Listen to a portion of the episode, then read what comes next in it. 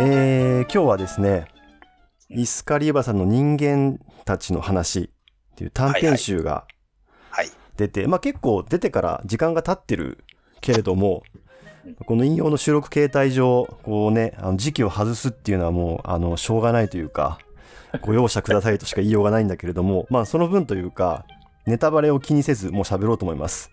なるほど。ええ、あの、まあ半分開き直るというか。で、なのでまあ気になる方は、あのーまあ読んでからというか、聞いてくださいということで。うん。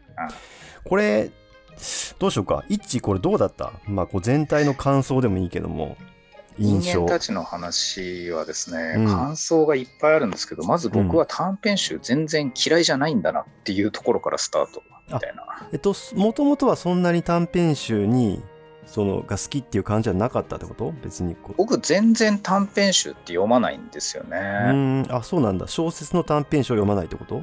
そうですね。例えば、あの横山秀夫ってあのミステリー作家いますけど、うん。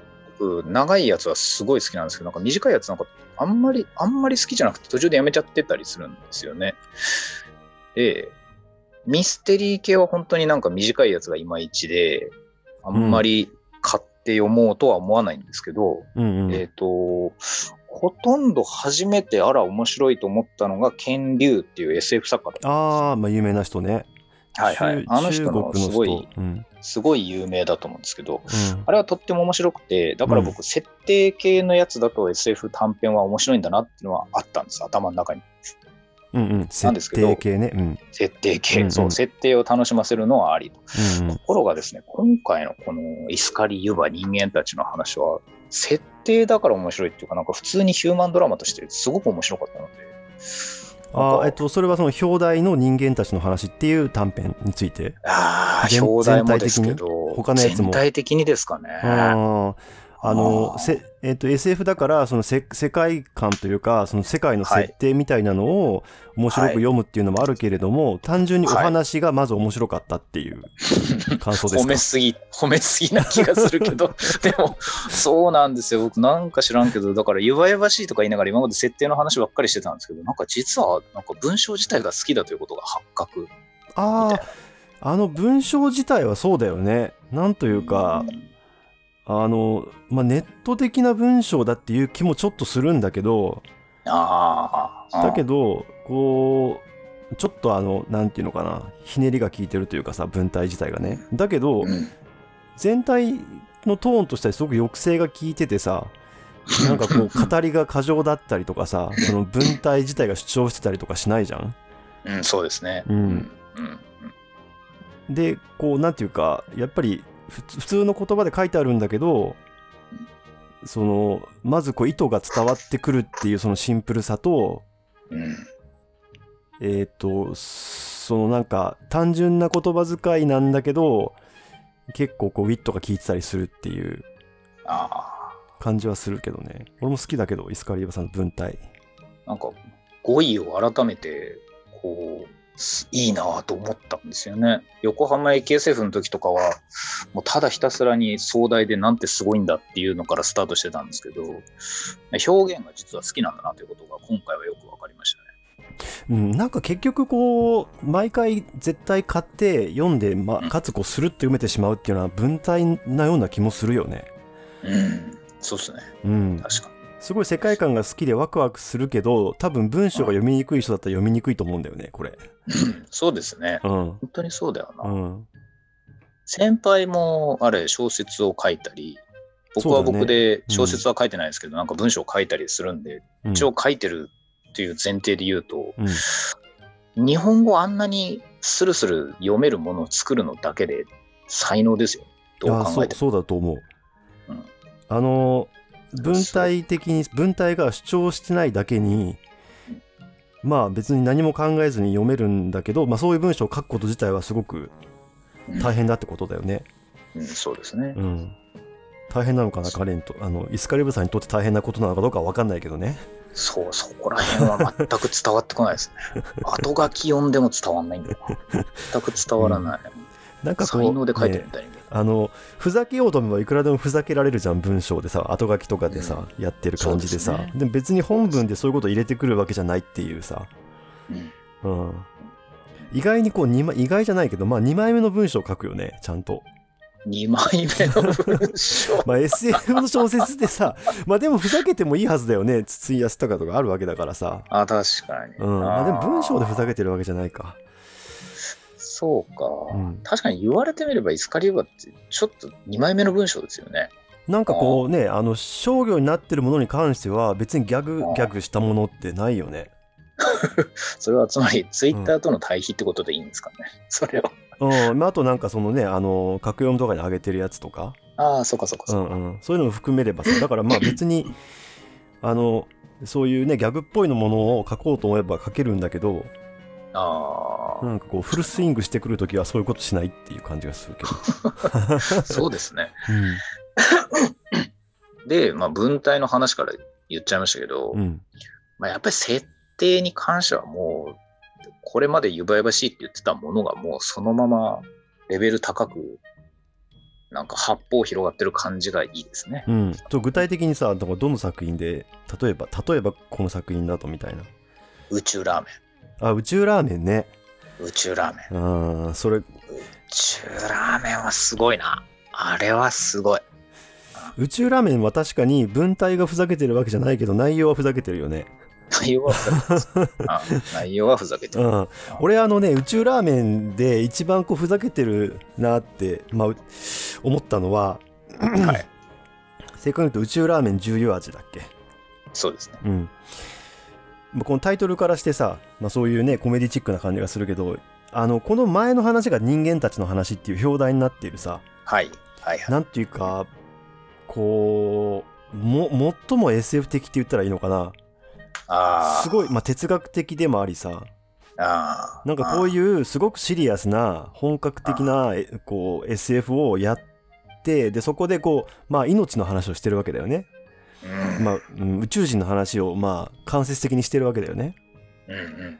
でそのすごいそのハードなシリアスなものをやった後に同じ宇宙人でこのさあのあんだけ緻密にあの宇宙生命体とは何かって話をした次になんかあのポンポンさ当たり前のように宇宙人が出てくるさいろんなタイプのある意味古典的とも言えるさに。地球外生命体の定義がどうとか言った後で消化管があれば全部客みたいな。そうそう。いやこれ絶対わざとやってると思うんだよね。当たり前だけどさ。ああ、そうですよね。うん。確かにね。嘲笑ってる感じがこう見えるよね。そうです、ね。高笑ってる感じかな。あとはね、これはちょっと僕はもう言語化できないんですけど、うん。あの宇宙ラーメン重油味って、うん。今回載ってるやつの中では多分唯一なんですけど、多彩に書かなきゃ成立しない物語だと思うんですよ。ほうほうほうほうほあの、設定を考えたときに、うん。こんな客もこんな客もこんな客もっていう多様性を書かないと成り立たないじゃないですか。うんうん。なんかそれ系の物語ってたまにあるんですけど、うん。あの、そこで貧困になっちゃう時があるというか、うんなんか設定かぶっちゃったりとかね。そうです、そうです。うん。なんか例えば、なんかドラクエ的世界観で多様なそのモンスターが集う魔物の村って言ってんのになんかオークとゴブリンばっかりみたいなイメージだとちょっとダメじゃないですか？はっきり言って。まあそうだね言ってみれば。うんうんでも、なんか宇宙ラーメンの話でも設定がちなのかと思ったら意外と多様に生物出してくるのがですね、あさすがだねっていうイメージがあるんですね。うんうんうんうん。あの多様がすごいな。なんかセンスで多様にしてる感じがすごいなっていう。ああいうね、設定ってね、どうやって考えてるのかなとは思うけどね。俺はその、やっぱりさ、ああいうさ、こう、えっと、そういうアイデア版的なところとさ、はい。あともう一個、こう、それをさ、こう、まあ、ある種のリアリティを出すために、ふざけるにしても、ふざけるからこそリアリティがないとみたいなところはあるわけじゃん？こういうのってさありま。すね。で、その、まあさ、有機溶媒系のラーメンを作るわけだよね。端的に言うとさ、意味がわかんないけどさ、読んでない人にとってはさ。まあ有機溶媒ネタバレしてもネタバレにならない。そうそうそう。まあね、あのーでそこでさ、ちゃんと、あの、なんていうの、カラムとか作ってるじゃん。こう、なんていうの、生成するためにちゃんとさ、化学的っていうかさ、あの、さ、ー知識を出してくるじゃん、ちゃんと。そこを、そこハードに詰めるんだみたいなさ。確かに。まあ、それはすごく、あの、ゆばゆばしいと思うけどね。ゆばゆばしい。出ましたね、うんゆばゆばしい。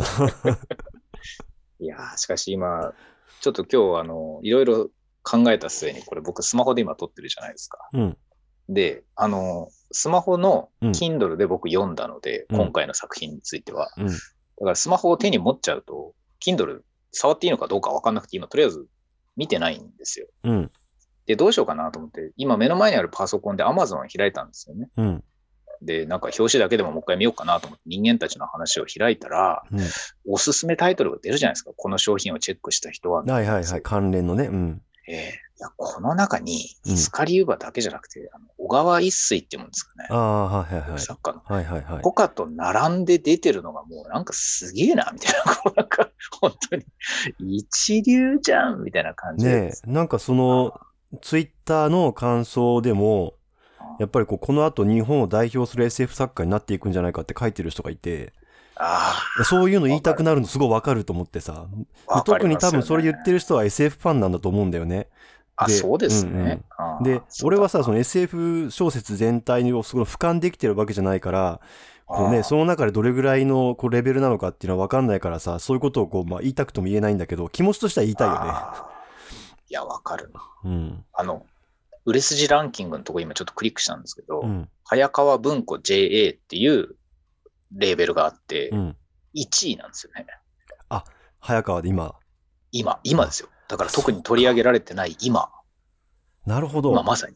そっか。2位がうん、伊藤計画のハーモニーで、ああ。範囲が伊藤計画のまあだけど、うん。そうです。で、3位も虐殺機関って伊藤計画うんいや、だから伊藤計画が、まあ本当にすごいってことだよね。まずね。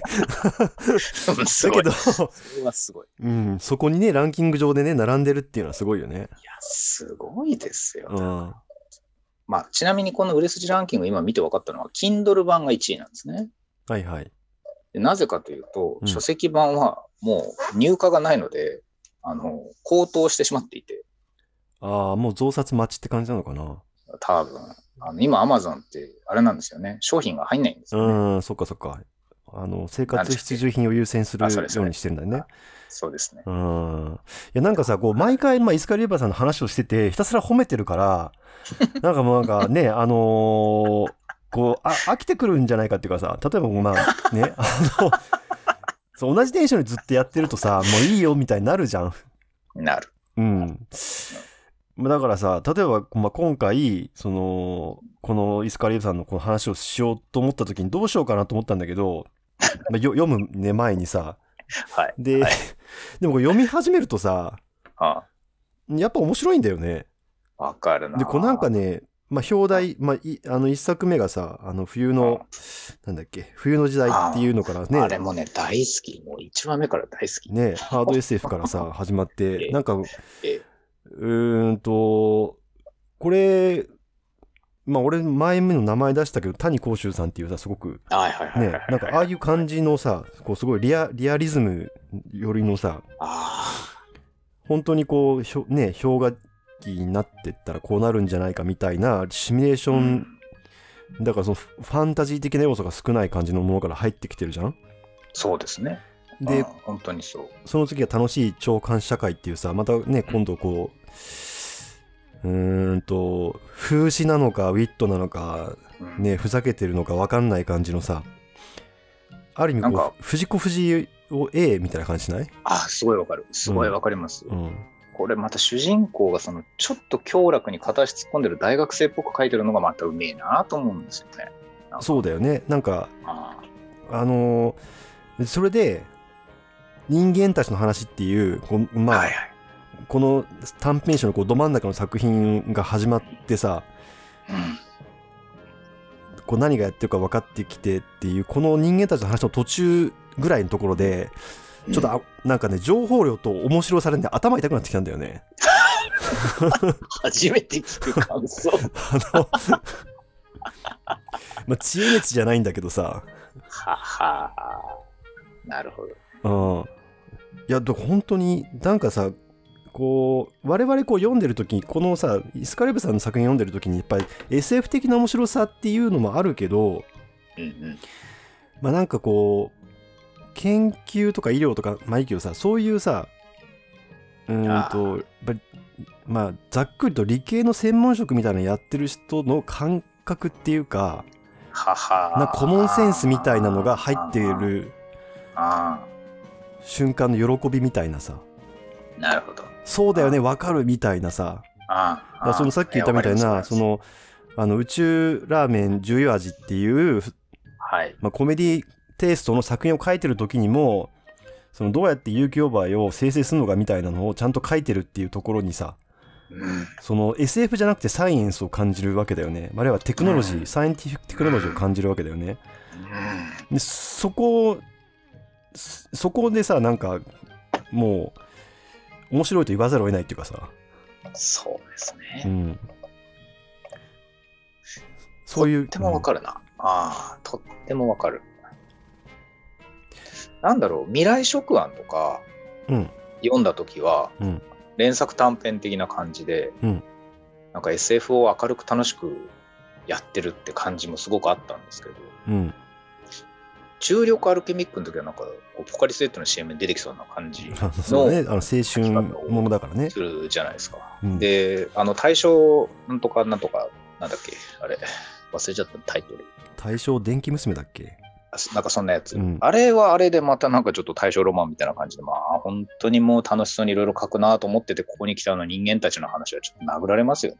あれはね。人間たちの話は本当に殴られるねそういう意味だよね殴られますね。うんだからもう先輩がそこで頭痛くなるっていうのはもうそこしかないですね、やっぱり。うん、であこ あの、ね、こう人間たちの話で言うとさあまあまああのい岩石にいっぱい穴が開いてる多孔質の岩石の中にあ まあその有機分子の。グラデーションがあるっていう話だよね。はい。はい。でそれがまあ生命かどうかっていう話なわけじゃん。でえーっとこれってまあ DNA とかそういうさいわゆる地球の生命とか持ってるものは全然持ってないけどそこに秩序があるっていうさ、でだからそれは生命かどうかっていう議論をまあしてるわけだけどこれさうん。前にこの引用で話した時にイッチーにはい。命の定義は何だと思ってるのって聞いたら 局所的なエントロピーの低下って言ったじゃん。言いました。あこれだと思ってさ よく覚えてた。いや、うん本当にそうですよ。うん。そのね局所的な、まあ、エントロピーの低下っていうのは要は秩序があるっていうさこの、はい、そうですえーね。何もしなければ生まれないようなものがなわけだよね。うんうんうんうん。でそれがその局所的に。にある部分だけ起こってるっていうのがさまあ多分イッチーが考える一番広い生命の定義だったんだと思うんだけど、はいはい。まさにそういう話だもんねこれね。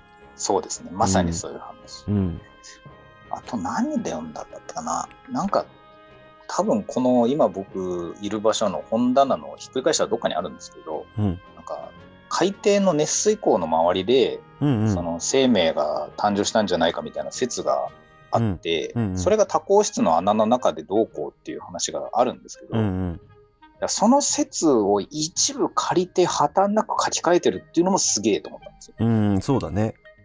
でやっぱ何がすごいってそういうのが発見されてからそれが生命と定義されるまでのタイムラグを書いてるってのがめちゃくちゃリアルだなと思いました。そうなんだよこれね。まあある意味胃が痛くなるというかさ、意外とそのねあのサイエンスもやっぱ人間の営みであるってことなわけじゃん、はい、だから別にこう自動的にさ01で判定してこれは正しい正しくないって言えるわけじゃなくてさその人間がし集団でこう理性を使いながら一個一個し、ね、事実を積み上げていって何かさ 現象をさはい。まあある意味定義したりどういうふうに解釈するかっていうのを決めていくっていうさすごく人間的で政治的な営みがあるわけだよね。ありますね、うん。うん。そこ書いてんだような。ん、そこ書いてるんだよ。受けますよね。うん、でまたそうなんだよ俺ねここれね俺一番このなんかねそのまあ生命かどうかっていうのを決める学会みたいなのがあるわけじゃん？ではい。そこでさその主人公がまあ発表するんだけどさ あのえー その質疑応答みたいなねところでさ、はい。はい。なんだっけな。あの生命かどうかを話してなくて そのね有機分子にその密度勾配があるかどうかの濃度勾配があるかどうかっていう話をしてるだけですっていうこの答え方がさめちゃくちゃリアルだなと思ってさ。もう絶対にサイエンスやってないとうん。書けないし、うん。あと笑えないんですよね。そうだよねそうそうそう。ものすごいあるあるなんだよねこれねそうですね。うん、なんかさあの。まあ、ニュースとかになるような大きな話があってさなんとかを発見とかさ、はい。書いてあるけど、その原はいそのさ元となってる論文の題名とか見るとさ 全然そんな単語が一つも入ってなかったりするじゃん。これ何 何の論文なのかすら分かんないようなタイトルになってるけどさわかった。例えばこれだったらえっ、となんだっけこのここに出てくるさなんかなんかの濃濃度を測ってるね分子のねあ、そうだ。プロリンじゃなくてなんだっけなあなんかかアミノアミノ酸かなんかのさうんうん。だからその、まあその場所におけるそのアミノ酸濃度のその局所的な偏りについてとか分布についてみたいな論文タイタイトルになるわけだよね。DR。そうね。でそれがまあ例えばニュース記事になるときはその生命の発見かみたいな感じのタイトルになるわけだよね。そうですね。そうそう。あれ、ちょうどこれ時事的にあの数学のなんとか問題が証明がっていう話で、なんか、ここ最近、なんか言ってたじゃないですか。はいはいはい。望月教授の。あ、それそれ。うん。あの、お若い方の。うんところが、ネットの数学クラスターは、うん。あまあ、論文が受理されたのが随分前で、うん。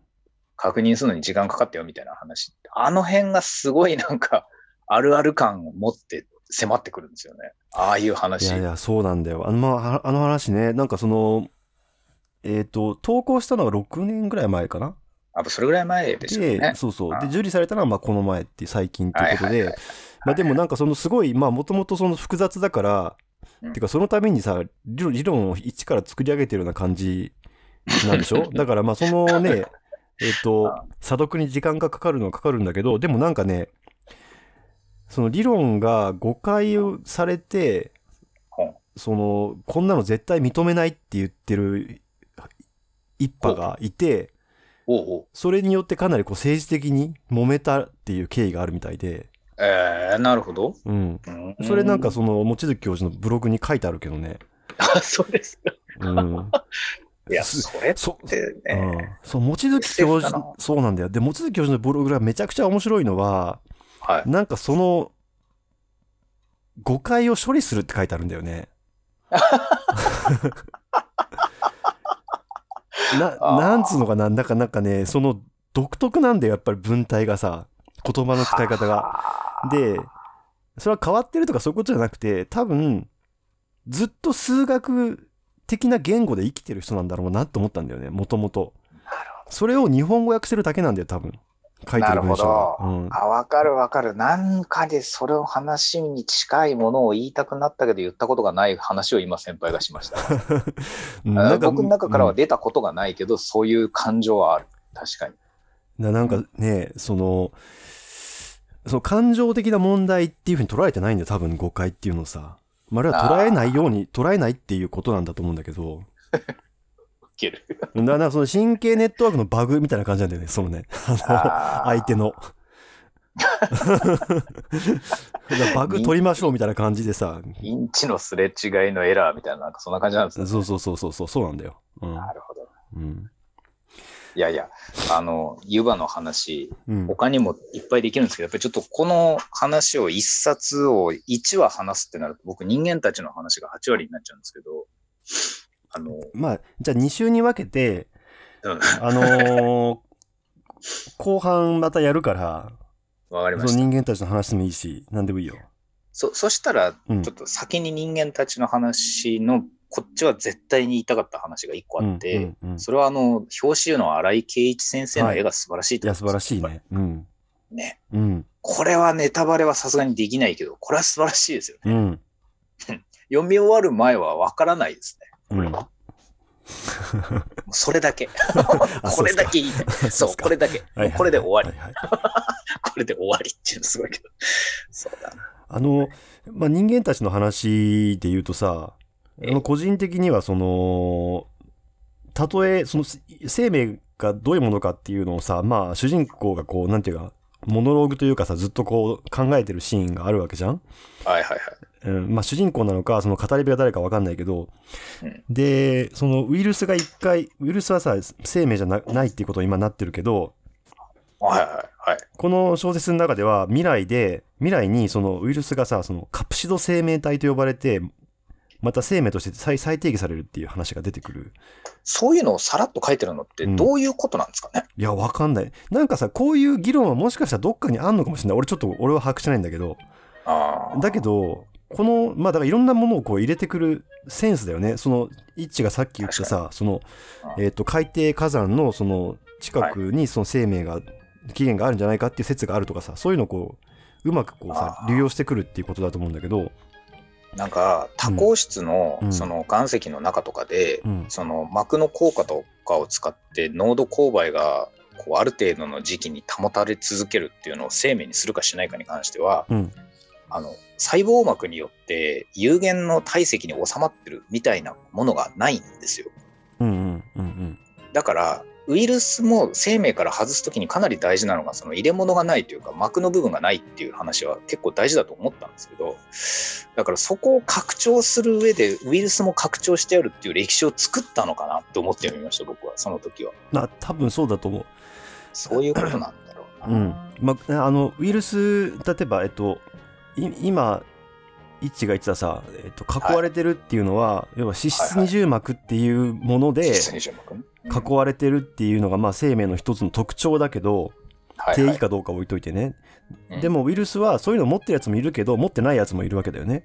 はいはいはい。はい。それを生命と定義するにはすごく抵抗があるっていう、うん。まあ、一番はまあ自己増殖しないってことだと思うけど、ウイルスの非生命の部分は。うんだけど、その、秩序を作れるっていうことから考えると、まあ、ウイルスも生命体としてさ、で、また、あの、いわゆる既存の生命をリボソーム生命体と呼んでて、ウイルスをカプシド生命体と呼んでるっていう、このなんかセンスね。これあんのかな、どっかにも元ネタが。あってほしいしなないでほしい 両方だな どっちでもいいけどね、ここにも。でさらにさ、この定義から外れたり入ったりするっていうことがあるわけじゃん、流れによってさ、どう考えるかによってさ。いやいや、ねそれもリアルなんですよ、ねうん、そう。で、えっ、と、それのさ、また例えで、その次の文章にさ、冥王星は一回惑星になったけど準惑星になったっていう 例えがちゃんと入ってるっていうのがかぶせてあるんだよねここにちゃんとね、そうかそうか、うん、鬼だなと思って読んでたけど僕そなんていうか。時は読んだ時思いました、なんか例えが適切なんだよなってのはすごい思った、なんかこうあたかもさその、はい。し新書っていうかさブルーバックスみたいなのを読んでる気にさせてくれるんでちゃんとねこの解説の部分で。ああなるほどな。ああいい表現ですね、うん。本当だ。あのー古典的な議論でうん。その作中人物が作家より賢くならんみたいな話あるじゃないですか。うんうん。あの天才かけないですね。あそれそれそれ、うんあのよくやるやつ、うん。であの西尾維新とかが余裕でそれを反証したりするみたいな話があると思うんですけどうん。時間によってどうこうするとか。うんなんか湯葉が書いてる主人公の中では最も頭がよく書いてるなっていうのが分かるからすごいと思うんですよ。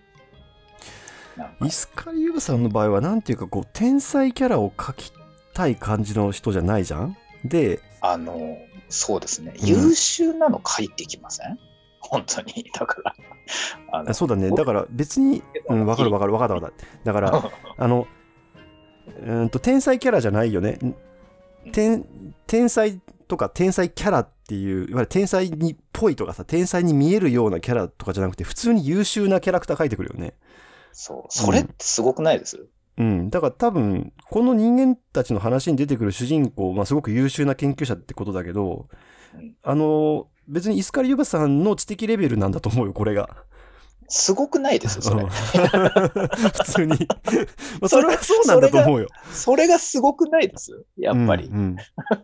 いやその連想にしても。長時間考えてもたどり着かないじゃないですか。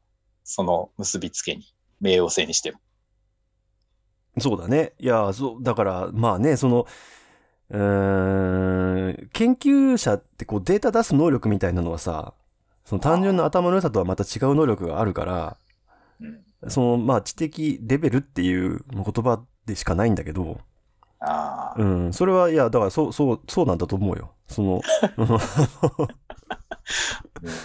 ゆばゆばしいの言葉が含む意味が増えていくのが腹立ちますよね。なんかねああ、なんかね、気が利いてるとかじゃだけじゃないもんね。なんかもうね、設定が斬新とかだけじゃないもんね。うなんだろう、整合性がある。さらに、うん。そもそも頭がいいみたいな、どんどん増えてくる。なんかね、腹立たしいったらない。いやー、すごいな。いや、これだから他にもね、あの、タイトルがさ、いろいろあってさ、はい。まあその、えーっと、記念日とかもあったわけじゃん？岩がさ、あるみたいなさ。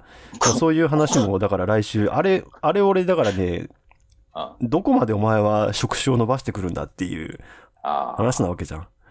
僕はこの岩に関しては、それこそ来週ですか、うんその、語りたいんですけど、うん。後書きを本人が書いてるでしょう。うんうん。僕あの後書き終わりにみたいなやつ最後に付け加えた文章で、この岩の話解説してると思うんですけど、うんうん。あれ、半分くらい嘘でしょって思って読んでました。ああ、いや、そうだね。ワンアイディアじゃないでしょうんみたいな。まあ、いや、でもね、あの人の横浜駅 SF をなんか、横浜駅って桜田ファミリア、桜田ファミリアだよねのワンアイディアから作りましたみたいなこと平気で言うから、なんかそういうとこあるんだよな。あのーまあ、正直じゃない主人公っていう感じがするよね。あ、します。そういうギミックだよね、多分。なんでそんなキャラクターを設定できるんだろう。気持ち悪いな。うんさて、あのね、まあ、今週これぐらいにしとこうかなと思いますが、あの。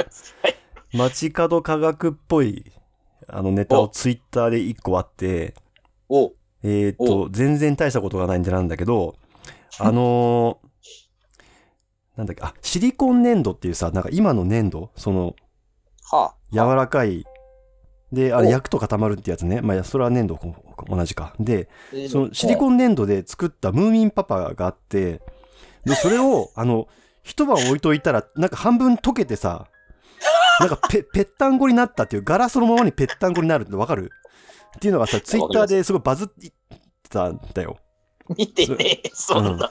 あの、検索すれば出てくると思うけど、シリコン粘土ムーミンパパで出てくると思うけど、本当にそのままの柄で形がぺったんこになってるの。目玉焼きみたいな感じで。なるほど。で、それを見てて、まあ、リプライのないろんなリプライがまああるんだけど、その中で一言だけトポロジーって書いてるやつがいて、あの、あ、これは街角科学だなって思ったっていうだけ。あああ、もうね、完璧なつながりでしたね。の、うん。ね全員わかんないんじゃないの？これ。トポロジー いやいやいや今のこれが僕が笑ってる理由がよくわかんないんじゃないのかな。まあ、あのね、あの、形が同じものは、形が同じじゃないな。えっ、と、穴が、穴の、穴の数、うん穴の数だけで、その、穴の数が同じであれば、同じ形にしようっていう、なんか数学的なね、分野があるんだよね。それ以上説明できないけど。バズり方すげえな、しかし。うんそれだからトポロジー的には同一だもんね。うん。うん、っていう話です。はい。いいですか？笑ってますけど。はい。詳しいね、解説できる方はちょっと感想なので書いていただけると助かりますけども。どうでしょう。はい。というわけで 科学ね。はい。はい。はい。はい。今週は以上です。ありがとうございます。はい。ありがとうございました。